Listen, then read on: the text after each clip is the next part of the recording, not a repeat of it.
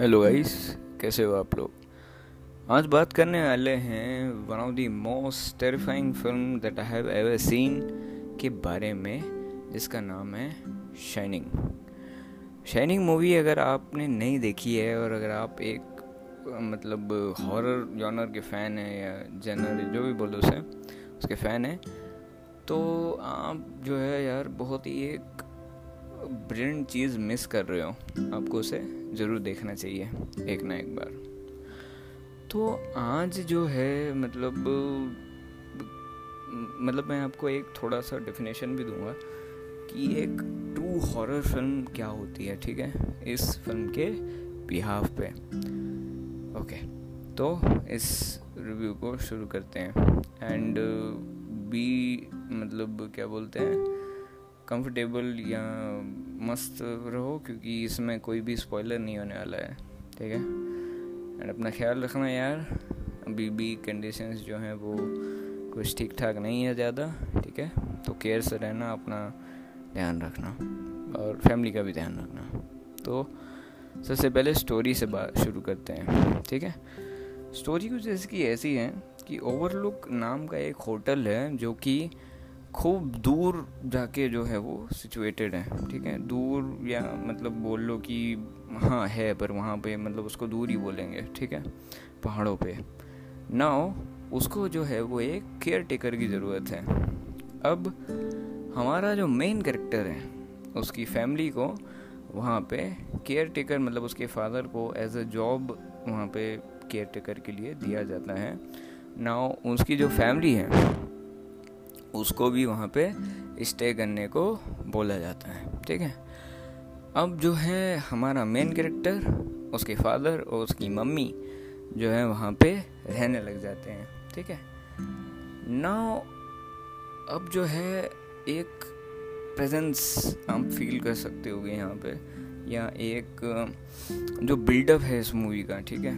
सबसे पहले तो ओवरलुक होटल वहाँ पे तीन लोग सिर्फ़ वहाँ के, उसके बाद में जो क्रीपीनेस शुरू होना मतलब इसकी जो मतलब धीरे धीरे बढ़ना शुरू होती है इस फ़िल्म में जो सीन्स हैं it's truly very horrifying if you see it अगर आप नोटिस करो तो एक सीक्वेंस है, जिसमें रोड के शॉट्स हैं विद मतलब with drone I think so क्योंकि वो शायद ड्रोन से ही लिए जा सकते हैं। और हिल्स के जो शॉट्स हैं, उसको अगर आप देखोगे तो it will truly horrify you कि किस तरीके से उसमें कैमरा वर्क और एक बहुत ही बेहतरीन तरीके के बैकग्राउंड म्यूज़िक का यूज़ करा गया है। देखो, किसी भी सीन को डेवलप करने के लिए दो चीज़ें बहुत ज़रूरी हैं। अगर आप एक हॉरर मूवी के को डिफ़ाइन करने की बात कर रहे हैं। सबसे पहले तो सीन की प्रेजेंस उसका एक फील ठीक है? उसके बाद में कैमरा वर्क ये मतलब मैं थोड़ी ज़्यादा चीज़ें बोल दी। उसके बाद में उसका जो है वो बैकग्राउंड म्यूज़िक उसके बाद में उसकी जो एक, उस सीन की जो एक, जो सेट की जो फील होती है, ठीक है? वहाँ पे set creates a huge impact on the scene ठीक है? उसकी सराउंडिंग कैसी है? वहाँ उस जगह की सराउंडिंग कैसी है? उस सीन की सराउंडिंग कैसी है? ठीक है? ये बहुत भयंकर वाला इम्पैक्ट डालता है किसी भी व्यूअर के दिमाग के ऊपर। ठीक है? नाउ उसके बाद में इसके डायरेक्शन के बारे में बात कर लेते हैं। और yes yes yes direction also in that particular scene जहाँ पे मैं हॉरर की बात कर रहा था। देखो डायरेक्शन हर जगह काम आता है। But direction gets very difficult if you are directing a horror film और क्रिएटिंग अ मतलब ऐसा सीन जिसमें आपको डर वाली फीलिंग आए, ठीक है? कुछ हो, कुछ ना हो, उसके बाद भी आपको एकदम अंदर से क्रीपी फील हो, ठीक है? बहुत बहुत डर लगे। तो ऐसा कुछ करना एक स्क्रीन पे मेरे हिसाब से is one of the toughest jobs ever in cinema ठीक है? क्योंकि बहुत मुश्किल होता है एंड बहुत सारे ऐसे मैंने केसेस देखे हैं जहाँ पे वो फेल हो जाता है। उसके बाद में जो है वो, ये फ़िल्म जो है वो एक शायद नावल से अडाप्ट करी गई है। आई एम नॉट श्योरली मतलब मतलब मैं इसके बारे में पूरा कंफर्म नहीं हूँ, इस फैक्ट के बारे में, पर ये हो सकता है, ठीक है? अब आगे बढ़ते हैं। अब इसके डायरेक्शन के बारे में से बात कर रहा था। Direction is very good direction is mind blowing direction is everything this film मतलब हैज़ ठीक है? डायरेक्शन यार देखो क्या रहता है कि जब आप एक अच्छी स्क्रिप्ट के साथ में गो थ्रू कर रहे होते हैं तो आपके पास वो चीज़ रहनी चाहिए उस टाइम पे जो उस चीज़ को, ये मतलब जो उसके स्क्रिप्ट को जस्टिस दे ठीक है? एक डायरेक्टर ही सब कुछ सेट करता है मतलब उस, वो फाइनलाइज तो वही करता है ना, क्योंकि उसको सारी चीज़ें रन करनी है, ठीक है? कैमरा वर्क कैसे जाएगा कैरेक्टर के एक्सप्रेशंस कैसे होंगे कैरेक्टर को किस तरीके से अपने आप को शो करना है, कैसे बैकग्राउंड म्यूज़िक कहाँ पॉज होगा, कहाँ नहीं होगा? And the pauses and the the flow of the background music is very important in the scenes जो कि मैं अभी अभी थोड़ा सीन्स देख के या सीरीज़ देख के समझा हूँ अभी अभी हाल फ़िलहाल में। तो यार, ये फ्लो जो है वो बहुत ही ज़्यादा डिफ़िकल्ट चीज़ होती है। And the director has nailed it मतलब अगर सौ पॉइंट देने होते हैं मुझे उनको तो मैं उन्हें सौ की जगह पे पाँच सौ या हज़ार पॉइंट देता, ठीक है? मुझे इतना ज़्यादा उनका डिक्शन जो है वो पसंद आया। उसके बाद मैं इसका बैकग्राउंड म्यूज़िक इसकी बैकग्राउंड म्यूज़िक इस फ़िल्म की जान है, ठीक है? इसकी background music is really very good and really very terrifying ठीक है? बहुत ज़्यादा टेरिफाइंग है। एक बैकग्राउंड म्यूज़िक को अगर आप क्लोजली फॉलो करो, अगर आपको वो पसंद हो तो क्योंकि मुझे बैकग्राउंड म्यूज़िक यार बहुत ज़्यादा पसंद है तो मैं उसे बहुत ज़्यादा ही नोटिस करता हूँ। देखो, क्या रहता है कि डिप्रेसिंग टोन्स के साथ में उस सस्पेंस को क्रिएट रखना मतलब उस, नहीं क्रिएट रखना नहीं बोल सकते उसको मेंटेन रखना इज़ वेरी डिफ़िकल्ट ठीक है? अब मैं हर चीज़ में वेरी डिफ़िकल्ट वेरी डिफ़िकल्ट बोल देता हूँ। बट यार, वो सही में जो है ना, वो थोड़ा सा डिफ़िकल्ट है, ठीक है? हाँ समझ लो कि एक सीन है, ठीक है? जहाँ पे एक छोटा सा बच्चा है, वो अपने साइकिल पे चल रहा है मतलब वो अपनी साइकिल को चला रहा है, ठीक है? खाली पूरा जो है, वो होटल है, ठीक है? वहाँ पे वो बस तो बढ़िया अपना साइकिल से जा रहा है, ठीक है? यहाँ पे अगर आप एकदम बहुत ड्रामेटिक म्यूज़िक डाल दोगे तो आपका जो है वो उस सीन पे से ध्यान हट जाएगा और म्यूज़िक पे ध्यान चल जाएगा। तो म्यूज़िक को मैनेज करना एंड वैसा म्यूज़िक उस सीन पर्टिकुलर के हिसाब से होना इज़ मतलब इज़ यार मतलब very fabulous job very fabulous done and is very difficult ठीक है? ना उसके बाद में इस फ़िल्म के एक और एस्पेक्ट्स के बारे में एस्पेक्ट के बारे में बात कर लेते हैं, जो इस फ़िल्म की जान है। वो है इसका कैमरा वर्क हालाँकि इस फ़िल्म की जान जो है वो इसका मैसेज है एंड इसकी फ़िलोसफी है.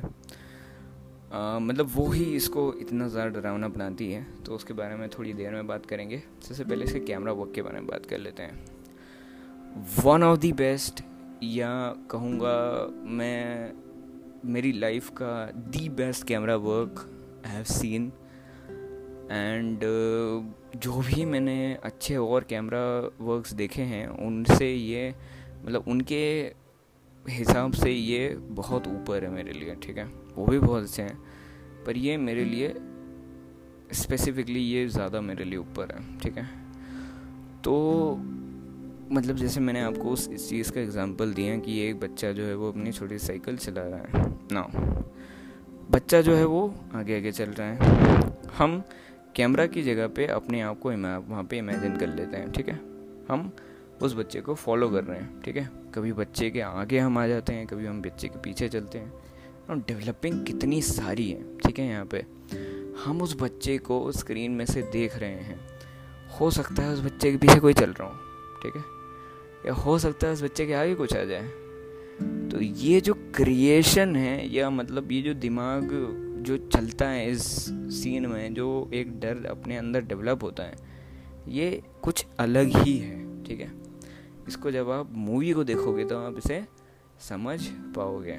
Now comes the character development and the philosophy character development is another beautiful thing about this movie character development is so well very मतलब वेरी वेल डन या जो भी बोलो उसे। कैरेक्टर डेवलपमेंट में को मैं अपने चैनल पे शायद एक्सप्लेन कर चुका हूँ पहले भी। एक और बार बता देता हूँ, क्योंकि मेरे को बोलने का बड़ा शौक है, ठीक है? तो बताते हैं। कैरेक्टर डेवलपमेंट यार ऐसा होता है कि आपको क्लूज दे दिए जाएँगे, आपको एक रोड पे छोड़ दिया जाएगा, ठीक है? आप उसे रोड पे चलना है और साइंस के हिसाब से यहाँ आपको जो है वो साइंस को फॉलो करते करते अपने डेस्टिनेशन पे पहुँचना है, ठीक है? अब यहाँ पे आपको एक कैरेक्टर के बारे में बता दिया है कि भैया ये गुस्से वाला है, ठीक है? ये सन की है, ठीक है? पर थोड़ा अच्छा दिल भी है, ठीक है? अब ये जो कैरेक्टर हैं, ये रोमांटिक भी है। तो इसके बेस पे एक कैरेक्टर आपके सामने रख दिया गया है। अब जो धीरे धीरे उसके एक्शंस होंगे थ्रू आउट द फ़िल्म या थ्रू आउट द सीरीज़ या थ्रू आउट द एनिमे वो उस कैरेक्टर के चेंजेस डेवलपमेंट और उन जो एस्पेक्ट्स आपके सामने रखे गए हैं कि भैया गुस्से वाला है रोमांटिक भी है संगी भी है और जो है वो, जो जो मैं पॉइंट्स तुम्हें बोले एक ही बचा है, वो मेरे को याद नहीं आ रहा अभी, मैं भूल गया इतनी जल्दी। तो उन एस्पेक्ट्स पे वो खरा उतर रहा है या नहीं, इसे बोलते हैं अ ग्रेट कैरेक्टर डेवलपमेंट ठीक है? Character changes are the changes in the person's heart throughout a movie वो किसी भी सीन के द्वारा हो सकता है, जो कि मतलब कई सारी ग्रेट सीरीज़ और फिल्म्स में इसका उपयोग करा गया है। ठीक है?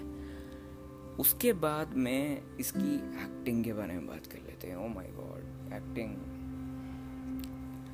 the child actor the mother and a guy like who was like literally for very less time in this film and of course the father जिसका चेहरा आप पोस्टर पे देखते हैं इट्स वेरी गुड मतलब इतनी कमाल की एक्टिंग मतलब गजब, बहुत ही बढ़िया। ट्रूली जो एक मतलब एक एक गारंटी दे सकता हूँ तुम्हें कि जो तुम्हें एक स्केरी फेस नहीं डरा पाएगा, वो तुम्हें इन फ़िल्म के नॉर्मल एक्सप्रेशंस डरा देंगे या नॉर्मल एक्शंस डरा देंगे, ठीक है? ओके अब इसके बारे में, अब इसके, उसको छोड़ के इस फ़िल्म के मेन एसेंस के बारे में बात करते हैं, जिस वजह से ये इतनी फ़ेमस है, ठीक है? ये क्यों इतनी फ़ेमस है? उसका वजह यह है कि भैया, ये बहुत ही अलग तरीके की मूवी है। हम जो हॉरर मूवीज़ देखते हैं, वो जंप स्केयर्स एंड कुछ भी गोर बता के या कुछ सड़ेला पिड़ेला चेहरा बता के हमारे सामने लाई जाती हैं, ठीक है? अब इसने जो है वो हॉरर का डेफिनेशन ही चेंज कर दिया। इसने भैया बता दिया है तुमको कि डेवलपमेंट जो है वो हॉरर भी बना सकता है मतलब हॉरर बना सकता है, बहुत अच्छा ख़तरनाक वाला। अब भैया डेवलपमेंट अगर बना रहा है तो स्केरी फेस मतलब यहाँ फिर उसकी क्या ज़रूरत है? मतलब ये वो, देखो, सब अपने अपने टाइम मतलब अपने अपनी जगह पर सही बात, सही है, ठीक है? अपनी अपनी एक जगह पे खड़े उतरते हैं। इस मूवी में ऐसा नहीं बोलूँगा कि बिल्कुल ही जम्प स्केयर्स का उपयोग नहीं किया है, बिल्कुल ही स्केरी फेस का उपयोग नहीं करा गया है। बट ये मूवी बहुत ऑड है, ठीक है? ऑड सी फीलिंग आएगी तुम्हें। कभी भी सेटलिंग फील नहीं सेटल फील नहीं करोगे कि यहाँ चलो अब कुछ देख रहे हैं, ठीक है? ऑड मूवी है सेटलिंग कभी सेटल कभी फील नहीं करोगे तुम इसमें। क्रीप करेगी ये तुम्हें क्रीपी है, बहुत ज़्यादा मूवी है। तो it's like it's like a slow मतलब रिलीज़ पॉइजन ठीक है? स्लो रिलीज़ पॉइजन है। And the end of course the end is really beautifully crafted crafted ही बोलूँगा मैं उसे because the scene was really very terrific and the actual end of the movie was more मतलब बहुत ज़्यादा और ख़तरनाक था। ठीक है? इसके मैसेज के बारे में इसको एक्सप्लेन मैं दूसरे एपिसोड में करूँगा। क्योंकि अगर इसमें ही इसे एक्सप्लेन करा मैंने तो ये एपिसोड जो है वो बहुत ही ज़्यादा लंबा खींच जाएगा। एंड uh, अगर इसको चलो अगर इसको तुम्हें बहुत जल्दी हो रही है देखने की अगर मेरा एपिसोड के लिए तुम वेट नहीं कर सकते हो तो एक चैनल है जिसका नाम है हॉन्डिंग ट्यूब हॉन्डिंग ट्यूब ने इसकी पूरी की पूरी स्टोरी एंड उस उनके जो थ्योरीज हैं वो उन्होंने वहाँ पे बताए हुए हैं ठीक है? And he is really good at his work and he has done a fabulous job in explaining the movie आप उसको उनको देख लो। एंड उनके वीडियो का कुछ चंक जो है वो मैं अपने एपिसोड में यूज़ करने वाला था। तो आप वहाँ पे देख सकते हो। होपफुली आपको एक सेटिस्फाइंग आंसर मिल जाए। और अगर वेट कर सकते हो मेरे वाले के लिए तो बहुत बहुत धन्यवाद। और दोनों को देख लो तो दोनों का फ़ायदा है। ठीक है? मुझे किसी चीज़ में कोई दिक्कत नहीं है। ओके? आप जिसमें अपनी सेटिस्फेक्शन फील करें, वो आप कर सकते हैं। तो यार आई थिंक सो कि this is enough reasons to watch this movie ठीक है? अगर आप हॉरर लवर हो तो ये फ़िल्म आपको डेफिनेटली देखनी चाहिए। अगर आप ये मूवी लवर हो तो भी ये आपको फ़िल्म जो है वो डेफिनेटली देखनी चाहिए, ठीक है? अगर आप भैया जो टेक्निकल एस्पेक्ट्स हैं, उनको प्यार करते हो फिल्म्स के तो भी आपको ये डेफिनेटली देखनी चाहिए। क्योंकि हर चीज़ में ये फ़िल्म हमें सिखाती है और सिर्फ़ सिखाती है, ठीक है? Now I think so I have covered almost aspects of this film the camera work the background music the colouring shades were pretty much cold dark ठीक है? उसको एकदम डार्क रखा गया है। ना येलो शेड्स का इसमें मेरे को कहीं भी ज़्यादा उपयोग नहीं दिखा, जो कि मैं हमेशा ज़्यादा नोटिस करता हूँ। बट इसमें जो है वो एकदम जैसा बोल सकते हैं या वॉयलेट बोल सकते हैं उसे। ठीक है वॉयलेट कलर का यूज़ करा गया है। And it's really dull colour ठीक है, उसको डल कर दिया गया है। क्योंकि वो अनसेटलिंग फीलिंग देता है हमको, ठीक है। कभी ब्राइट कलर ज़्यादा इसमें जो है वो यूज़ नहीं करा गया है। ब्राइट कलर अगर यूज़ करा है तो उसे एकदम स्पेसिफिक रीज़न के लिए यूज़ करा गया है। ना ये एपिसोड जो है वो अठारह मिनट लंबा हो चुका है तो जल्दी से रिकॉल कर लेते हैं कि मैं से क्या क्या मिस हुआ है, क्या क्या नहीं मिस हुआ है। तो I have seen okay direction and editing and screenplay the editing was very sharp very good on point and आपको कहीं पे भी ऐसा नहीं लगेगा कि ये अननेसेसरी खिंची हुई है, ठीक है? And the screenplay is as wonderful as the direction ठीक है? तो मतलब मैं इसके, इस फ़िल्म के बारे में थोड़ा और डिस्कस करना चाहता था, पर उसमें बहुत सारे स्पॉयलर्स आएँगे, जिसमें मैं इसकी टू एसेंस के बारे में, जो इसको टोटली हॉर्फिक बनाती है, उसका मैसेज बट अभी जो टेक्निकल एस्पेक्ट्स करते हैं, उनके बारे में ही मैं ज़्यादा तुमको बता पाया ठीक है? तो स्क्रीन प्ले यार बहुत ही बढ़िया था, बहुत ही अच्छी और बारीकी से लिखा गया था। एंड ऑफ़ कोर्स उसे फॉलो जो डायरेक्शन में कराया वो तो कमाल ही तरीके से करा गया था।